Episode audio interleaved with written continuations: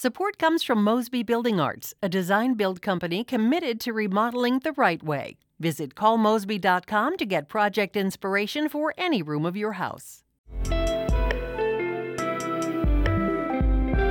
It's Monday, October 4th. This is The Gateway. I'm Wayne Pratt.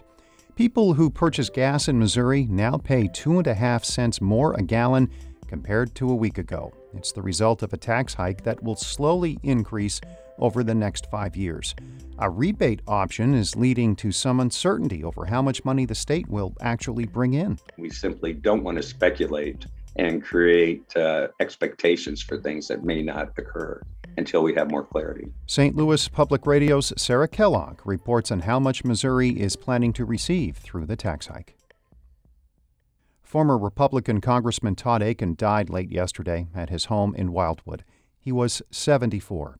As St. Louis Public Radio's Jason Rosenbaum reports, Akin was known for his socially conservative views and his ill fated 2012 bid for the U.S. Senate. Akin spent more than 20 years in the Missouri House and the U.S. House of Representatives. His congressional work primarily focused on military issues, but he was more known for his opposition to abortion rights. And there is a sharp contrast between their vision and where they're going. And I believe where many of us that are heartland traditional Americans feel we should be going. Akin's career came to a screeching halt about a decade ago. During his 2012 U.S. Senate campaign, Akin contended that rape victims' bodies could end pregnancies. He lost to then U.S. Senator Claire McCaskill in a landslide. Akin never ran for office again after 2012. He died after a long battle with cancer. I'm Jason Rosenbaum, St. Louis Public Radio. A key Republican senator expects the GOP controlled legislature to appropriate funding for Medicaid expansion next year. Missouri started the process of enrolling the working poor into Medicaid last week, but Governor Mike Parson says the legislature needs to give his administration authority to spend federal money for expansion. Senator Bill White of Joplin says he does not like the Supreme Court decision that upheld Medicaid expansion, but adds there's not much lawmakers can do about it now. It's the decision that's out there right now, so we're going to have to live with it. And ultimately, we will we will have to do the appropriation. We may have long drawn out voicing on the floor of how we don't like it, but you know we're going to kind of be stuck with it. White made those comments on Politically Speaking. That episode is posted at stlpr.org. Members of the Illinois General Assembly will go back to Springfield this month, this time to draw new boundary lines for the state's congressional districts. As Hannah Meisel reports, lawmakers are kicking off hearings on the maps this week. Democrats, who control the General Assembly, already approved new legislative maps for state lawmakers earlier this year, fulfilling their once per decade redistricting duties. Unlike those maps, which face a pair of challenges in federal court, Democrats waited for official U.S. Census data to start drawing new congressional lines. Illinois is losing a seat in Congress, but Democrats in Washington are leaning on blue states like Illinois and New York to redistrict in a way that preserves Democratic control of the U.S. House.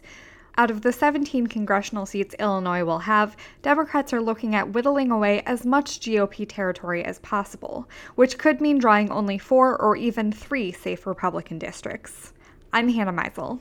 Illinois residents who are behind on their rent or utility payments have another way to get help. This follows yesterday's expiration of the state's eviction moratorium. The Illinois Department of Human Services is working with faith based organizations to get financial assistance to communities hit hardest by COVID 19. The Quad City Community Development Center in Madison is one of those groups. Yolanda Crockroll is the center's executive director. At this point, we're getting a lot of people that are that are in need. We've gotten clients that applied six months ago for rental assistance and haven't gotten anything. Crockroll says a single applicant can receive three months back rent and three months forward up to $25,000. Her organization can help with applications through June 2022. The Cardinals' wildcard matchup is set. They will take on the Dodgers in Los Angeles on Wednesday. It's a one game play in for a playoff series. The winner will take on San Francisco, which won 107 games this season. The Dodgers won 106. The Cardinals won 90 including a franchise record 17 in a row.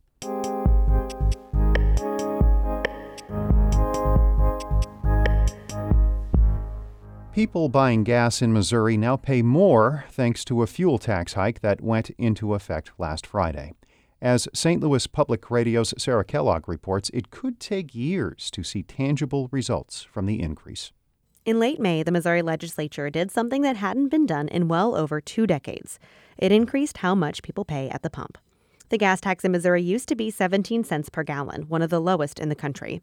Now it has increased to 19.5 cents per gallon, and it will continue to rise by 2.5 cents each July before it reaches its final tax rate of 29.5 cents per gallon in July of 2025.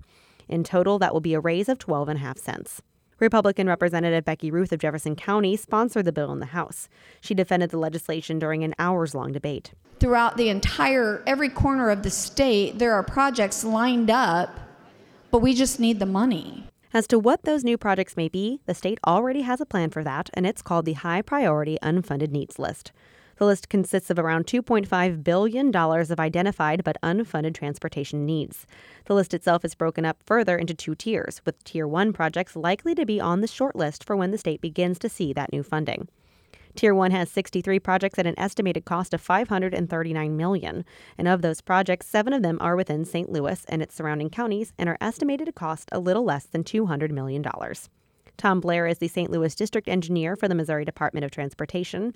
He says one of the proposed projects involves work on a section of Interstate 270 in North St. Louis County that is currently only two lanes in each direction. So, this is a very narrow bottleneck that we have not been able to uh, uh, secure the funds for yet. And we're really excited about having the opportunity to possibly secure those funds and turn that into reality. Another project on the short list labeled as major interstate reconstruction would reconfigure access to St. Louis Lambert Airport on Interstate 70. The Department of Transportation works with local planning partners across the state to determine what transportation needs exist and require attention. For the St. Louis region, that organization is East West Gateway Council of Governments. Jerry Blair is the director of transportation planning for East West Gateway. He says the organization is responsible for creating two plans. The long range plan gives kind of the, the large vision for the region, and then the transportation improvement program is kind of the implementation arm of that. Though some of these immediate needs have already been identified, that doesn't mean they're close to beginning construction or even close to being funded. They have to make it on the state's established five year improvement program. According to MoDOT's Tom Blair, the department reevaluates the plan once a year, and it was most recently updated in July. He says the earliest these unfunded projects could appear on the plan would be in the next edition, which he hopes will be next July. As to how much of the unfunded projects would appear on the plan, part of that lies on how much money the state is going to receive. Once the tax is fully implemented five years from now, the state could receive an estimated $500 million in additional revenue annually. 15% of that would each go to the state's cities and counties, as well as some going to the Department of Revenue. That theoretically leaves around $350 million for the Department of Transportation. However, nobody knows exactly how much extra funding this gas tax increase will accumulate.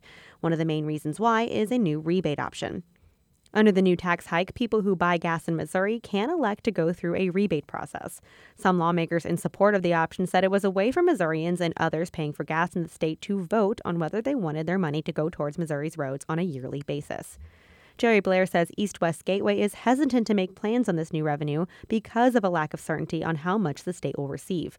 Possible funding from a not yet passed federal infrastructure bill is also a factor. We simply don't want to speculate and create uh, expectations for things that may not occur until we have more clarity. MoDOT Director Patrick McKenna says the state is being conservative with its estimates and are right now preparing for 20% of total money accumulated through gas tax sales to return to the consumer.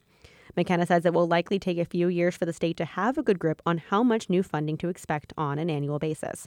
Meanwhile, he'd rather plan on working with less than more if I was to not project any of that um, rebate into the plan, we might over program um, our construction program and and get communities thinking that a particular project is going to start, say, next year, and if the revenue doesn't come in, it may not be able to. Ultimately, while drivers are paying more now, it's going to take time until they see the results on the road. For St. Louis Public Radio, I'm Sarah Kellogg.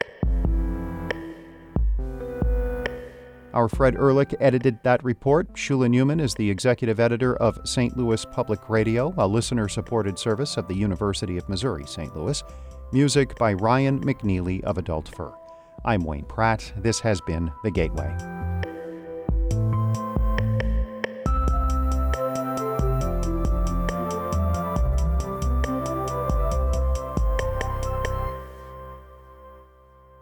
Support comes from Mosby Building Arts, a design build company committed to remodeling the right way. Visit callmosby.com to get project inspiration for any room of your house.